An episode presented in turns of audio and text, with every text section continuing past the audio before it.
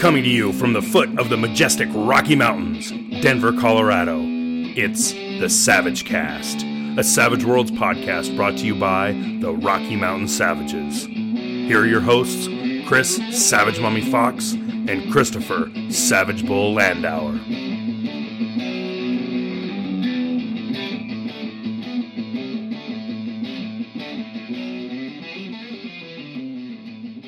Hey folks, it's been a while.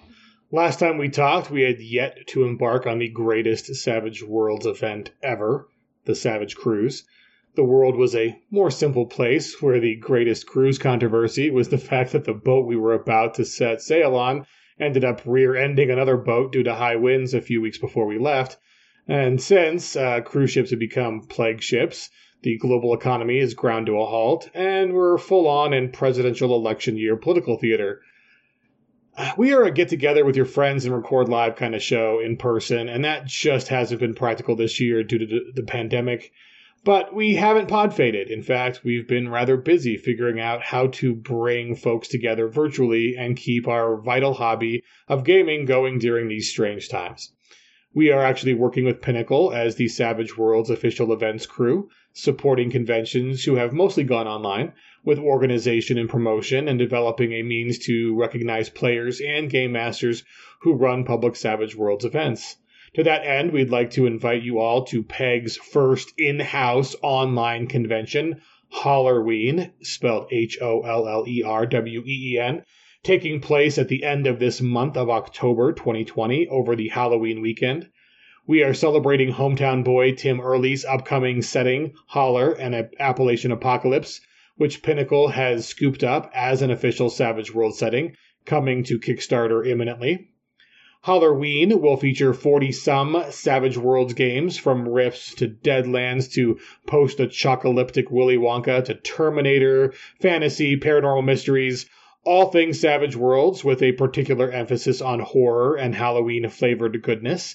Uh, players and game masters can get their badges free with discount code FREE, F R E E, at tabletop.events. Just search for Hollerween. Game submissions are still open, and we do want some more games. So, and half the games that we uh, have now are full uh, full up and sold out. So, do act fast. Um, submit games and grab your tickets. Uh, we'll have a link in the notes to the tabletop.events uh, site. In addition to online Savage Worlds games, we're hosting interactive panels. There's a ghost and horror stories panel on Thursday night for real and gaming related horror stories. Uh, we also have a PEG Q&A seminar to get all your questions answered, a holler panel uh, to question Tim and crew about uh, what to expect from the upcoming holler setting. And the amazing folks at the Wild Die podcast are joining us for a live panel that will also be Twitch streamed with John Goff talking about Deadlands. So, uh, speaking of Holler, we actually had the chance to host and produce a Pinnacle All Star playtest of Holler, the Baden Mountain Tunnel Adventure, run by Tim Early, featuring Shane Hensley, Daryl Hayhurst, Tracy Sizemore, and Jess Rogers. It's a hell of a game session coming in under two hours, so you can definitely catch it on your ride to and from work. You can watch it now on PEG's YouTube or join us tonight, October 13th, at 5 p.m. Central on Peg's Twitch channel to uh, enjoy a live watch party. And uh, links will also be in the notes for that. So join us for Hollerween. Check out the actual play. And for the rest of this episode, enjoy a revisit to our interview with Tim Early to get you guys in the holler mood. Stay safe out there and get back to gaming. It's absolutely an essential activity.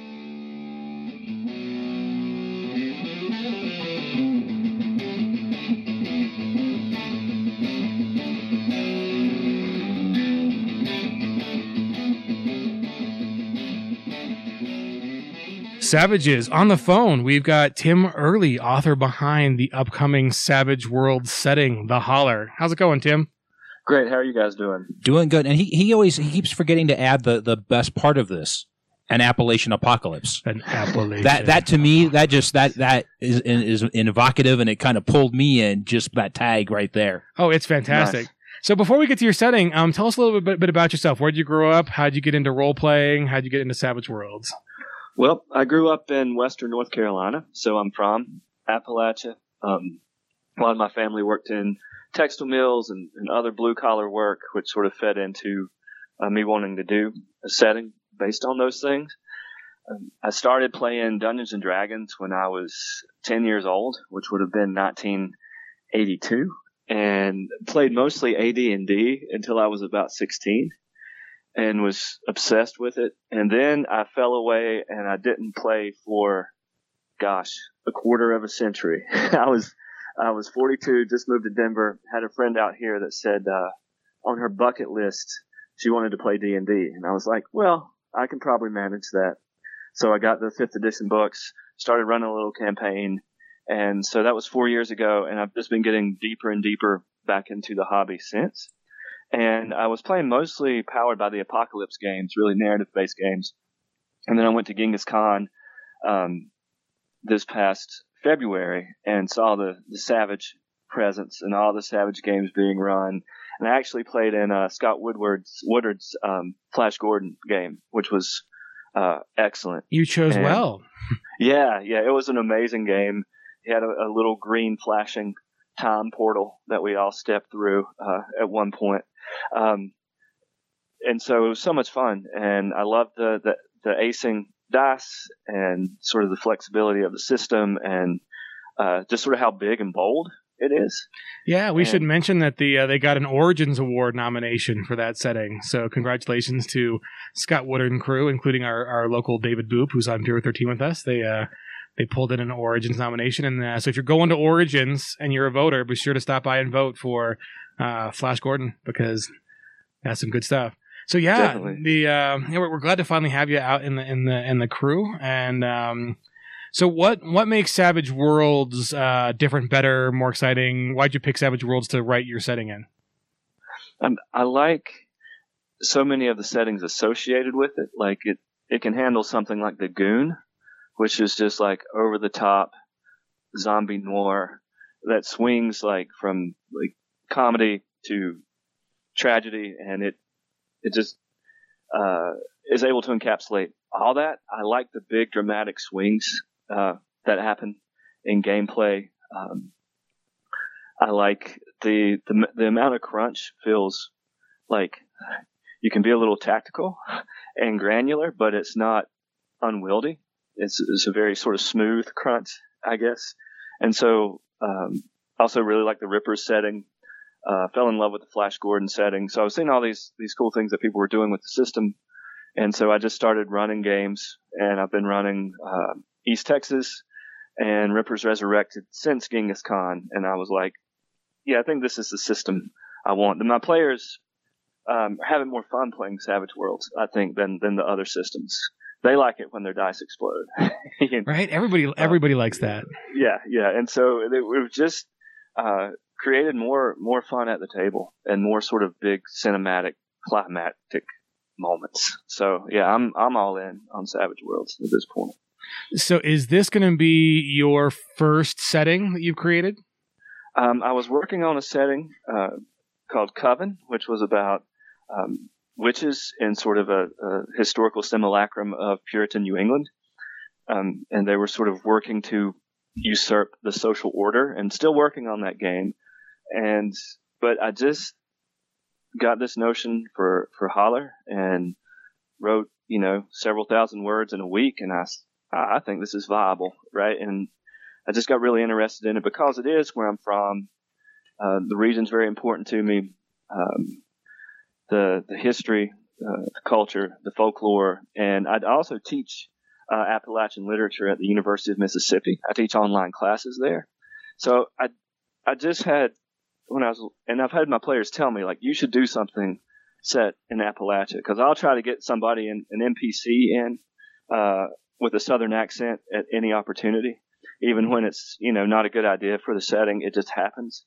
They say you just need to set a game there and, and do it and see see what happens. So Yeah, I mean they, they do say like write what you know, and that that Right. brings a certain level of authenticity. But the um, it, it, it's amazing that we, we'll have to get you guys you hooked up with uh, the blacks because they are in North Kakalaki.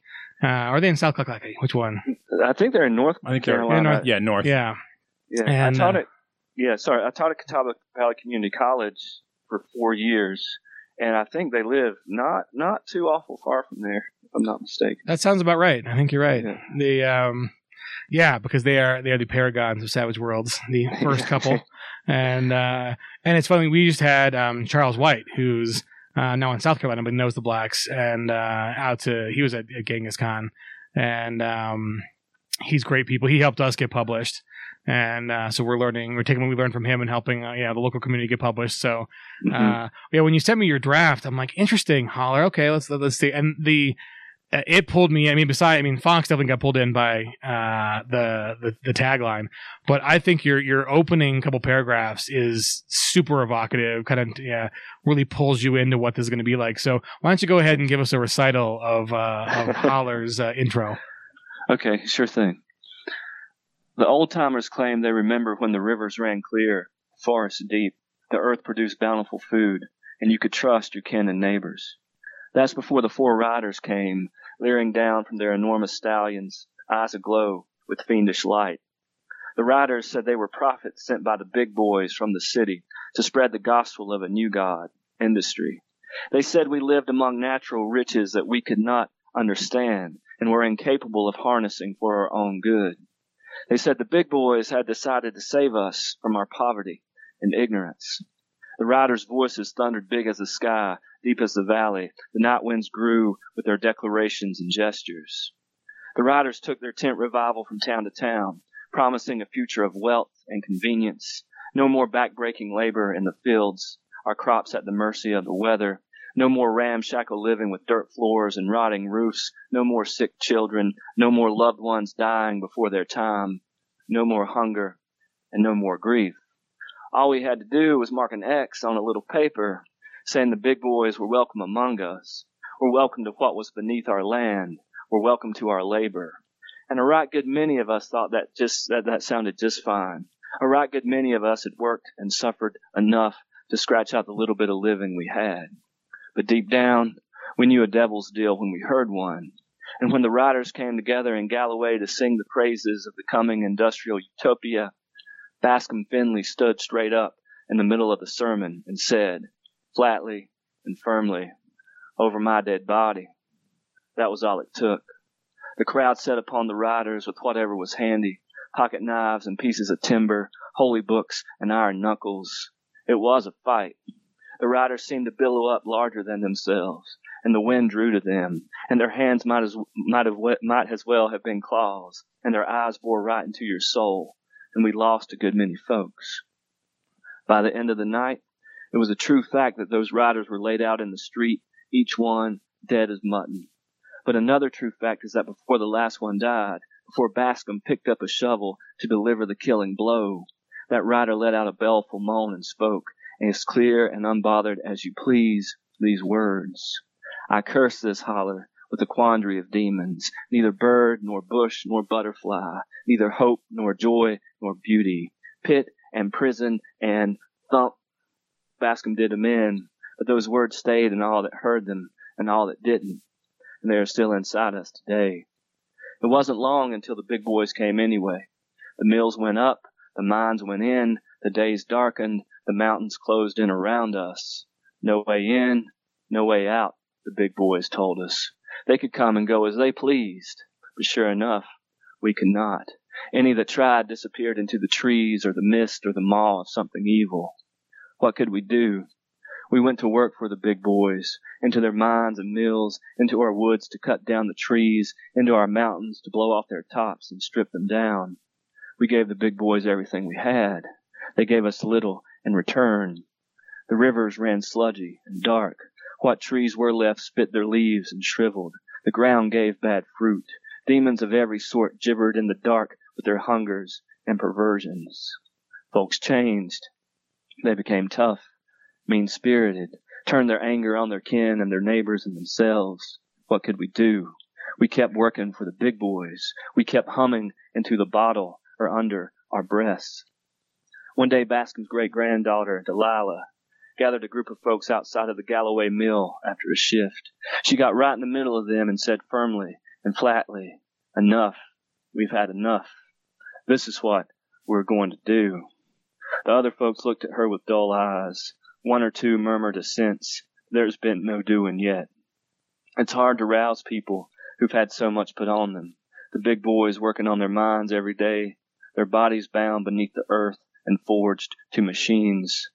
The dust of years settles and settles. The dust of years covers everything that is and everything that was until there are those brave enough to wipe it clean away. Love it. I mean, hot damn.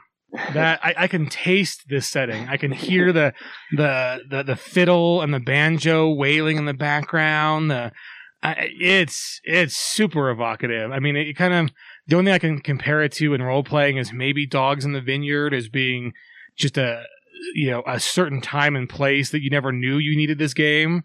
But when you hear it, like I, I want to play this. I want to I want to see. I want to hear the soundtrack. Uh, yeah, this is My first thought was who would think that signing an X to a little piece of paper would cause bad things to happen? right. Yeah. oh, come on, just sign this. You you know, Yeah, it's it's like it's like uh, do you accept the terms and conditions? Nobody reads those terms and conditions.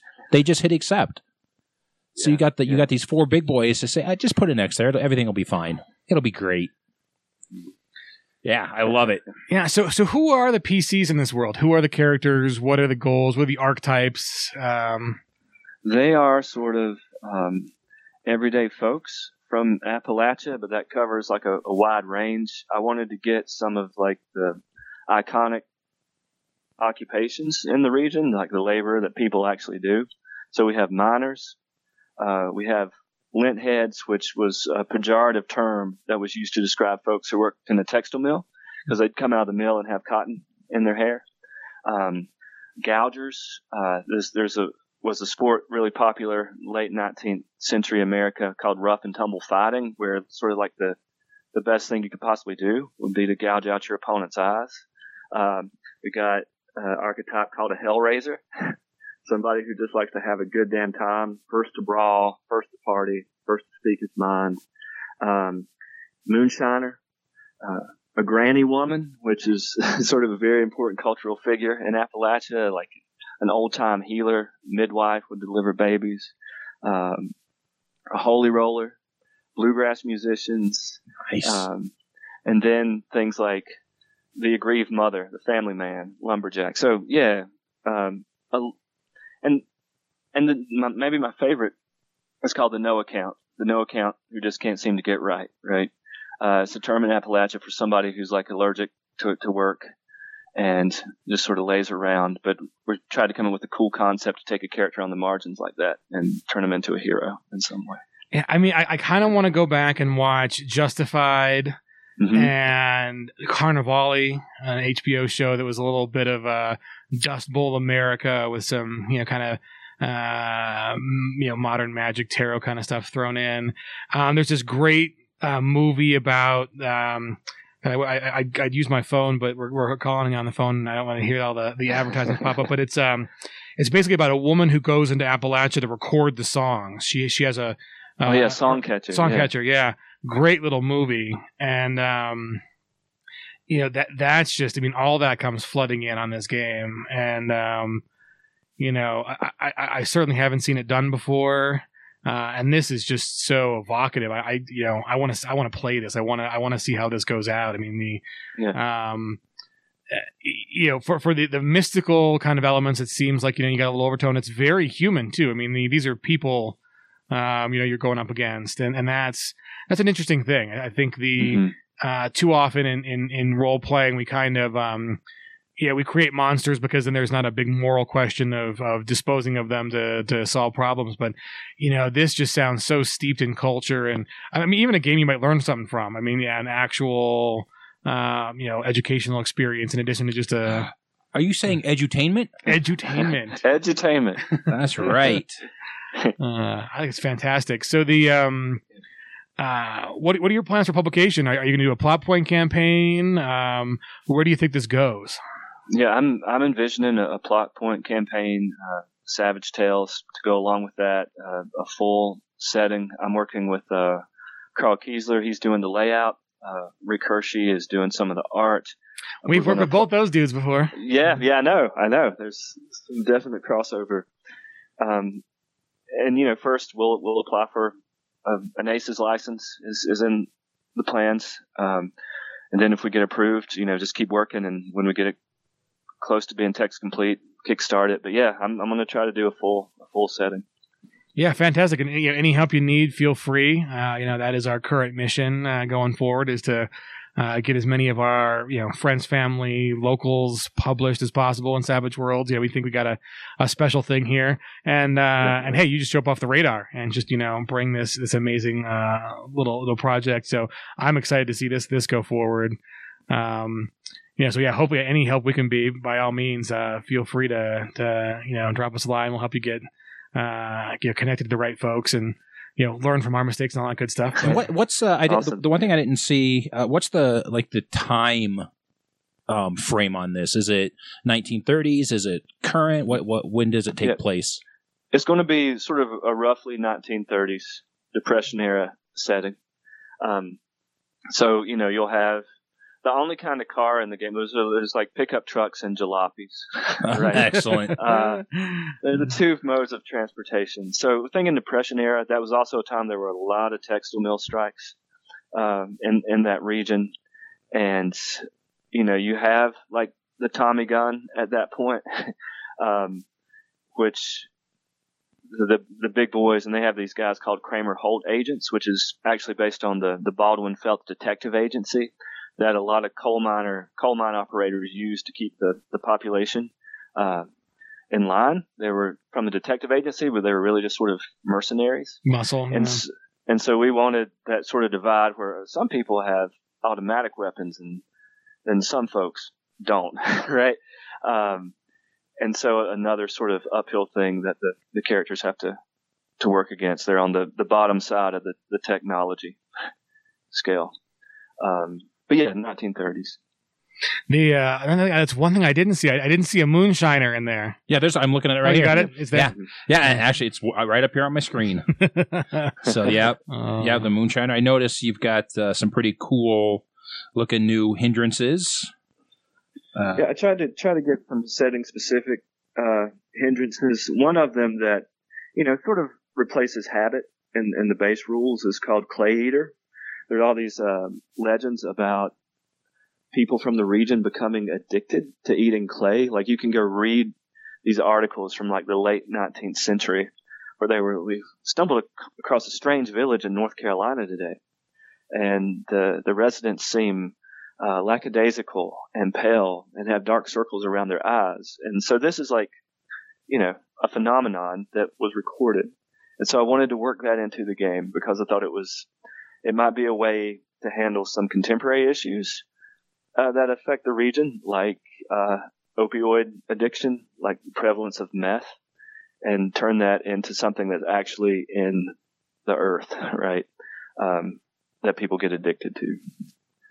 Yeah, uh, it's just so evocative, and I, think the, I mean, clearly your scholarship shows here. I mean, it, it's a, um, I think when when you know when, when you know people are there's a certain heightened sensitivity anymore about, um, you know, riffing on any kind of cultural properties, and I think it's really done right here. You can just tell there's an authenticity there. You can tell there's scholarship. You can tell that there's, um, even though we're gamifying things, that there's just Right. really kind of a, um, a respect for um, history, and then you know, and the choices you make are deliberate, and I think they're just fantastic. I mean, and the uh, the uh, I, I'm on the the uh, edge of the spectrum where it's like, hey, you know, uh, freedom of speech, uh, it's game, you know, do what you want, have Mhm. fun. But I think the I think this this comes off. Um, I think with a level of seriousness that actually makes it much more attractive as a game. Um, I, Well, I, yeah, I mean that's a big sort of like uh, hesitation that I had because you know there is so much cultural mythology about Appalachia and so many stereotypes going, you know, going back to the Be- Beverly Hillbillies. Uh, there's an MTV show, Texas tea. Yeah. Buckwild, you know, um, Deliverance. You hear the dueling banjos, you know what that means, right? And I wanted to make a game that sort of engaged some of the iconic figures from the region, the folklore, the tradition, uh, but not make it like, oh, these are a bunch of silly, crazy hillbillies running around. I wanted the, the folks to, you know, be heroes and be like complex, uh, characters. So yeah, that's something that I was thinking about, but I'm like, you know, I grew up there. I lived it. I've studied it my whole life and I'm just going to give it a stab and see if I can get that tone right. Yeah, and I, I think it's even very approachable from someone like you know I have uh, I've been around most of the country and not the big gaps in my travel have been mostly in the south and um, you know and I, I definitely need to rectify that but the I think it's still very approachable um, even without them. I mean, it, you know, it just comes off as. I mean, we're we, we're going parody fantasy with SWAT, so I mean, we're like no holds barred. This is a joke, right? We're not. Yeah, amazing. You know, yeah. it's you know, this is a beer and pretzels game for SWAT. You know, we're not. You know, if, if, if anyone's getting steamed about it, you're just playing it wrong. But this just seems like, you know, uh, you you are stepping back in time. You are entering like, come on, folks, this is serious. We're going to tell some deep stories here let's go. And uh, I, it's very, I don't know, it's refreshing uh, to see this kind of stuff. I mean, I, I, don't see a lot of this coming out in the RPG world.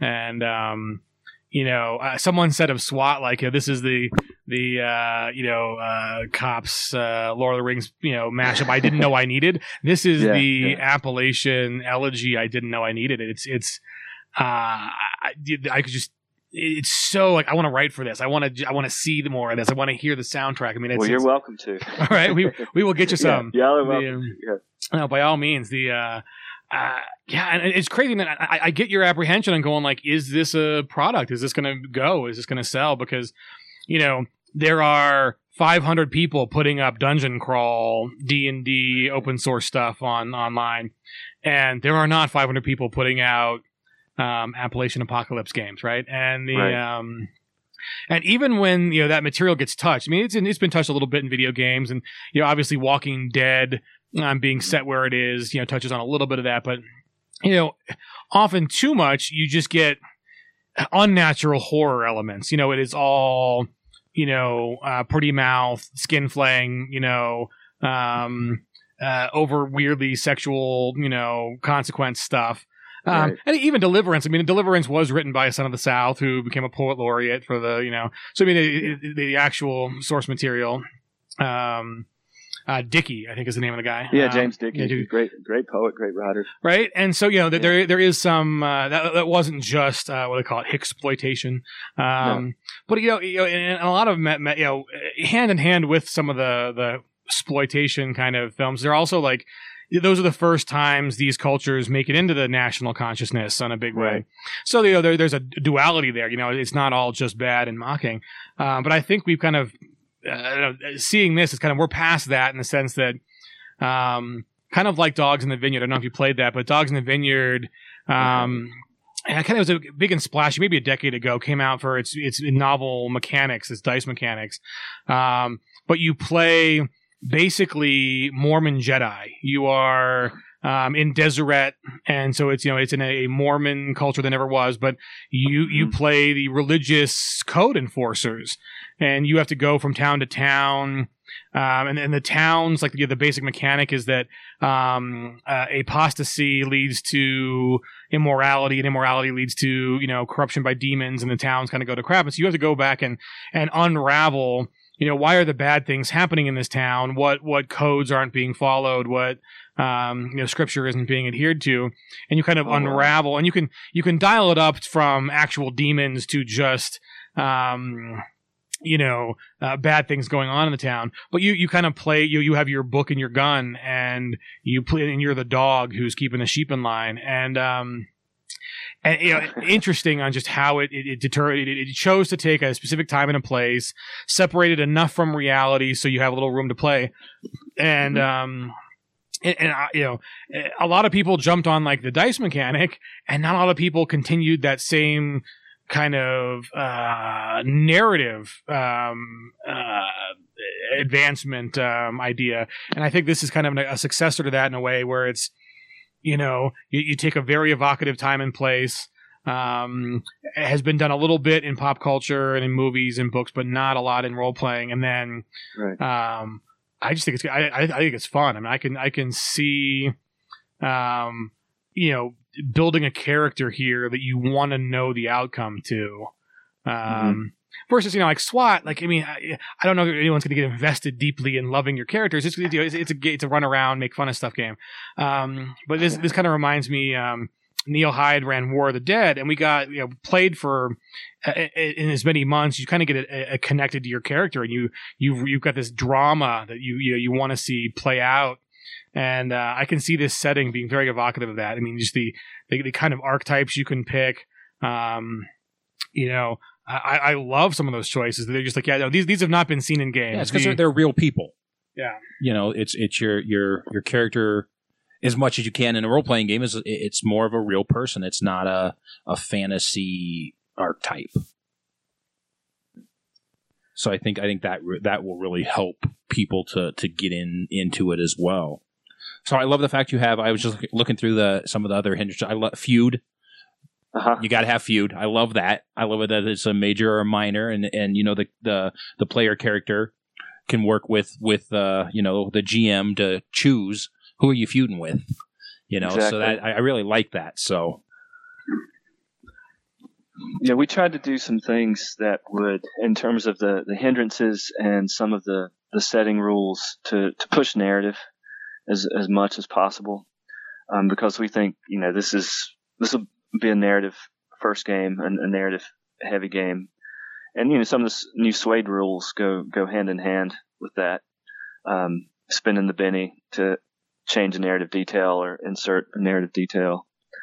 Um, so yeah, Yeah, I, I, yeah. The few thing, I, I saw that, and it was like the um, one of the settings we've pushed back a couple years, um, just because Wise Guys came out, and um, love what Eric Lamoureux and Mornay are doing with that. Is um, uh, one of my ideas is called Vendetta, and it, you know it's basically a mafia setting, but it's kind of focused around that that feud uh, element, and um, so we figured uh, I, I love that kind of element where you're bringing in with the feuds, and that, that was kind of very much in in, in, in Vendetta. Um, just you know, how narratively could you play out a multi generational family feud? And um, you know, I, I think in some respects, um, you know, America has uh, popularized and, and maybe mocked a little much the um, the Hatfields and McCoys. Um, you know, as kind of a joke, um, you know, about about. Uh, I mean, you know, Looney Tunes got a hold of it, right? But the um, uh, I met one of the descendants of one of the families, and this was after an interesting article came out where they had done some genetic analysis, and apparently on one of the lines of the families they found kind of a. Uh, uh, this isn't doing it justice, but you might call it like a, a rage gene, and um, and obviously the the science of uh, biological behaviorism is is very new and very controversial. But it was interesting just just um, meeting an actual family member and, and hearing some of the the the stories there and how those families, even beyond the feud, were also intermarried and connected, and um, you know just the the from a certain time and place in America that we we mythologize very much like we do Al Capone. Mhm. Um, and uh, and it kind of made it more real to me just actually meeting someone who was who was one of the the descendants and um, so I, I think that's I think that's what makes it mo- more interesting. I think when you you know when, when you get past the, the pastiche of these settings uh, that you know, reach the the popular consciousness and and you get to some actual detail, some actual culture. Um, I mean, I want to have a cookout and play this game with just you know like biscuits and gravy and corn and just you know I, I yeah, you could definitely theme it. crawfish, Yeah, crawfish boil. Oh, do the boil? Oh my god! You know, just whatever it is, the, the whole. Uh, I mean, it's not even cosplay. It's just like it- it's such a cultural thing that Mhm. uh, it makes it incredibly fascinating for me. So Yeah, we're going to have a little information on Appalachian dialect and, and phrases and and those kinds of things, which you know people wouldn't have to adopt certainly, but it, it'll be there as a as a resource. I think that's why I wanted you to read the read the intro because I think there's a certain. I mean, you write very well, uh, but it's it's also there's the, the little subtle things you pull in with the language and the. Um, you know, uh, aphorisms is the wrong word, but just the, the, the little dialectical things. I think. Um, I know I, I, I pinged you back about the term "big boy," and hearing you say it in context, I think it fits great. Um, when when I read it initially, it was more of a oh, I kind of got a you know a who's a good boy kind of thing, and Exactly. no, yeah, but it, when yeah, you when you say it in in that just that right little twang and in context, it, it really fits. It, it definitely fits as a um a dual purpose phrase, as you said, both Yeah. you know slightly mocking and and, and slightly reverential, and um, yeah, I love it. I, I mean, there's just uh, I don't know, it's like dripping in theme. That's what I get out of the setting. It's like it's just there's so much uh, to get into. It's not. You know, I don't think you wade lightly into this. I think you, No. you know, and and we wanted to have that that dual focus where like if you want to have a campaign that's that's based very much on the labor conflict and trying to rouse you know the local residents to to strike and fight back against the companies you know you can play a campaign just about labor conflict but there's also all this stuff about appalachian folklore cryptids haints the supernatural uh, you know faith healers in appalachia snake handling um, th- there's there's a lot of room for mysticism too. And so when the the big boys came, the holler, which is how just I'm describing the entire region of Appalachia, was sealed off. Like it's an extra dimensional realm now. Um, because I, I didn't want there to be like any escape from like whatever you did. I wanted those consequences to follow uh, the players. You can't just go across the country or say I'm going to Detroit and getting the hell out of here, right? Uh, you have to deal with you know what's happened, and I think it's also like an I don't know for me like a lot of folks uh, want to escape sometimes from uh, certain things, poverty, abuse, uh, you name it, and and it's difficult to do, and it seems like leaving would be almost impossible. So I wanted to have that sense like, shit, we really cannot leave, right? And so the big boys come from the city, and it's just the city, you know, as broad strokes as possible, because it's almost impossible to imagine it from that cultural position in that time in, in this setting, or that's how I wanted it to feel. Like you couldn't really even imagine what might go on there. Uh, no, I love that. I mean, it, it definitely fits. I mean, it's funny just going back, you know, and, and not to keep you know crossing over SWAT, but the one of the funny things about SWAT was that the I had forgotten about the last chapter of the the Lord of the Rings, where there's the you know, uh, scourging of the Shire, and it's you know a very Oh, sorry, folks. Spoilers. right. The uh, if you haven't read it yet, uh, guys, um, but you, you know where where there's this literally you know the, the, the kind of industrialization critique that, that Tolkien gave comes to the fore, you know, foreground and it is very much anti-industrial, anti-modernity, and you know the hobbits pay a price. This whole battle where you know thousands of hobbits die at the end of that book, um, you know, fighting off the last vestiges of, of this kind of industrialization, and the and I, you know I see those elements here as well, and the um, this is a similar time period. I mean, there, there is that kind of in that part in our history, whether it was here in the UK or in Germany or whatever, this this fear of traditions going the way under industrialization and you know lifestyles and qual and jobs and tradition just disappearing and that that fear of being forgotten and um you know along with kind of the um uh uh the horror kind of you know in horror writing they say you know if you can don't show the shark you know uh, the right. The it, it's- it's so much more powerful off screen. So I love the fact that the city is just the city. You know, it doesn't need to have stats and details. It's it is a unfathomable other that is just a a looming negative force, kind of like death, right? You know, it's just right. it's it's it's there waiting to change to you know uh, that's I think that's a fantastic choice.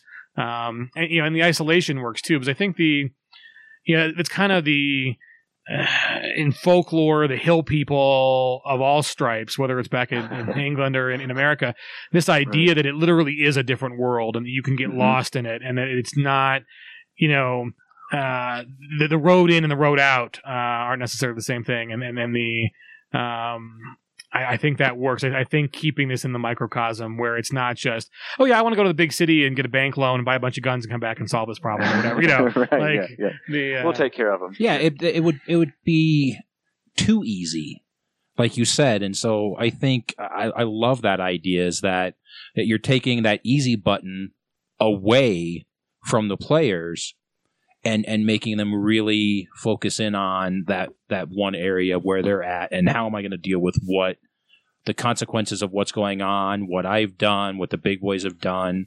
Yeah, I, I, that's that's really very cool. Thanks.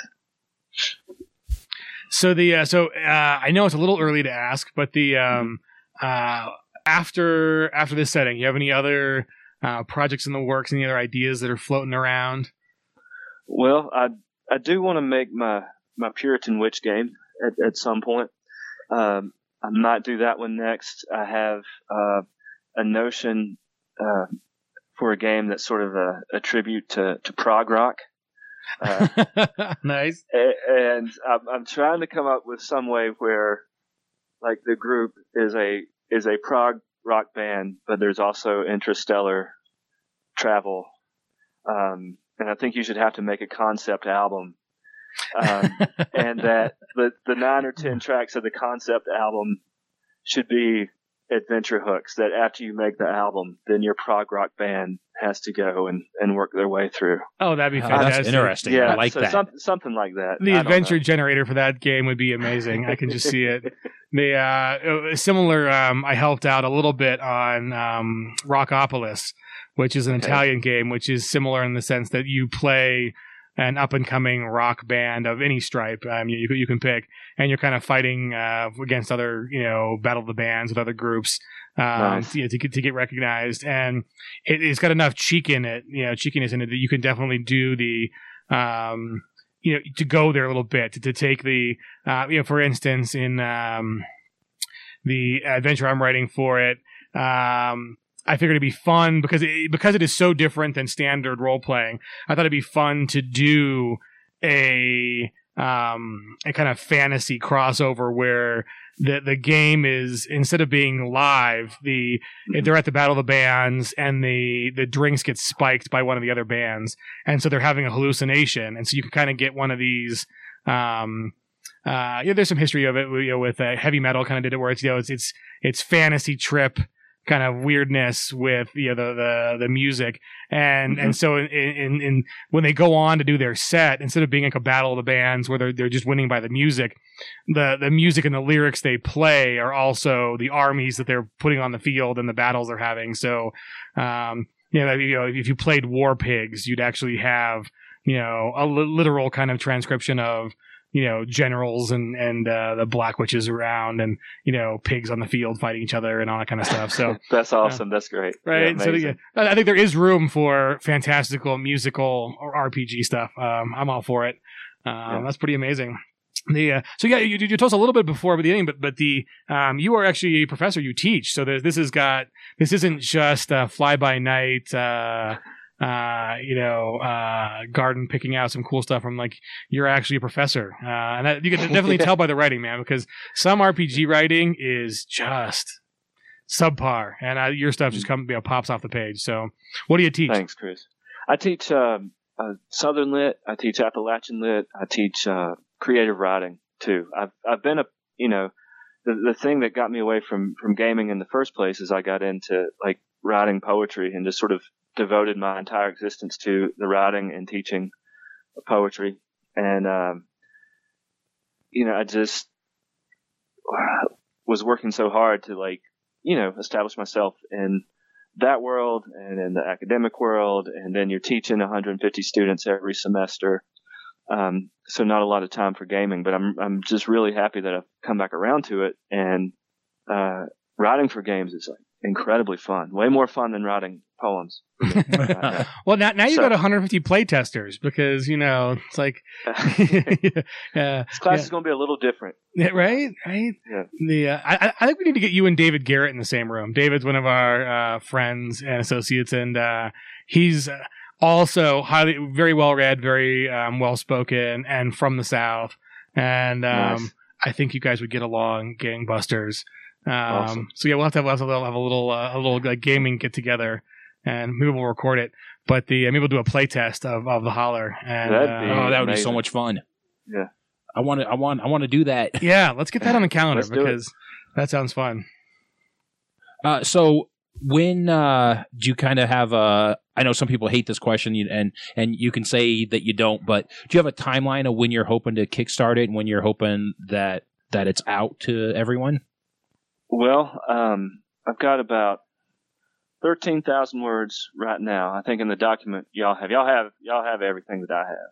Right. Yeah. Uh, but I have a good bit of time set aside this summer to just work exclusively on the game, and I think I can probably write the full setting by by the end of the summer, nice. and and we'll see how uh, we're going to do a, a jump start. Karl's working with me on that, and we'll see how that goes. And so I I could potentially see this going to Kickstarter in in the fall if everything goes smoothly. Nice. Well, we'll be on the lookout for it. We'll definitely get some play. We'll try to get a play test recorded in for you. So you got that for the uh, the campaign. You could hear our our uh, silly asses playing. Uh, yeah. playing this Let's game. let's let's let's uh, get that together. Let's make that happen. And yeah, we'll record it and, and give you the audio. Oh, that'll be so much fun. Yeah. Well, nice. Any any other questions you got for us? Anything else you want to plug before uh, we uh, call it a day? Uh, no plugging. I mean, uh, Twitter, I'm at Oddbard. We have a, a website, oddbardgames.com. We don't have holler stuff up there yet because we want to be a little further along before we, you know, start throwing stuff up on the website. But yeah, that's, um, that's the name of my LLC, right? It's uh, mostly me, but I have some friends who help me out as, as well. So Oddbard Games. Excellent. That's perfect. Yeah, we'll put a link to that in our show notes. And uh, thank you, Tim. We appreciate it. Uh, you know, uh, blown away by seeing the, the preview for this. I'm very excited for it, and uh, can't wait to meet you in person. Yeah, awesome. Same here. And, uh, thanks for having me on and talking with me. Yeah. Thanks a lot. Uh, cheers, friends, guys. That's uh, episode 33 of the Savage Cast. Thanks again for listening. Fox will give us where you can find us online. Yeah, so you can find us on Facebook. You can find us on Twitter. Uh, you can find the podcast on iTunes. Uh, go there, rate us, give us a five star review so that uh, other people can find us. Uh, you can email us uproar at savagecast.com. We'd love to hear from folks, uh, show ideas, questions, things like that that we can bring in uh, to cover some topics that you all are interested in because that's what we want to do. We want to give you guys uh, what you want to hear. So thanks again for listening to episode 33 of the Savage Cast. On behalf of Tim Early, this is Chris Savage Bull Landauer, Christopher the Fox uh, Savage Mommy, and uh, we'll catch you all later.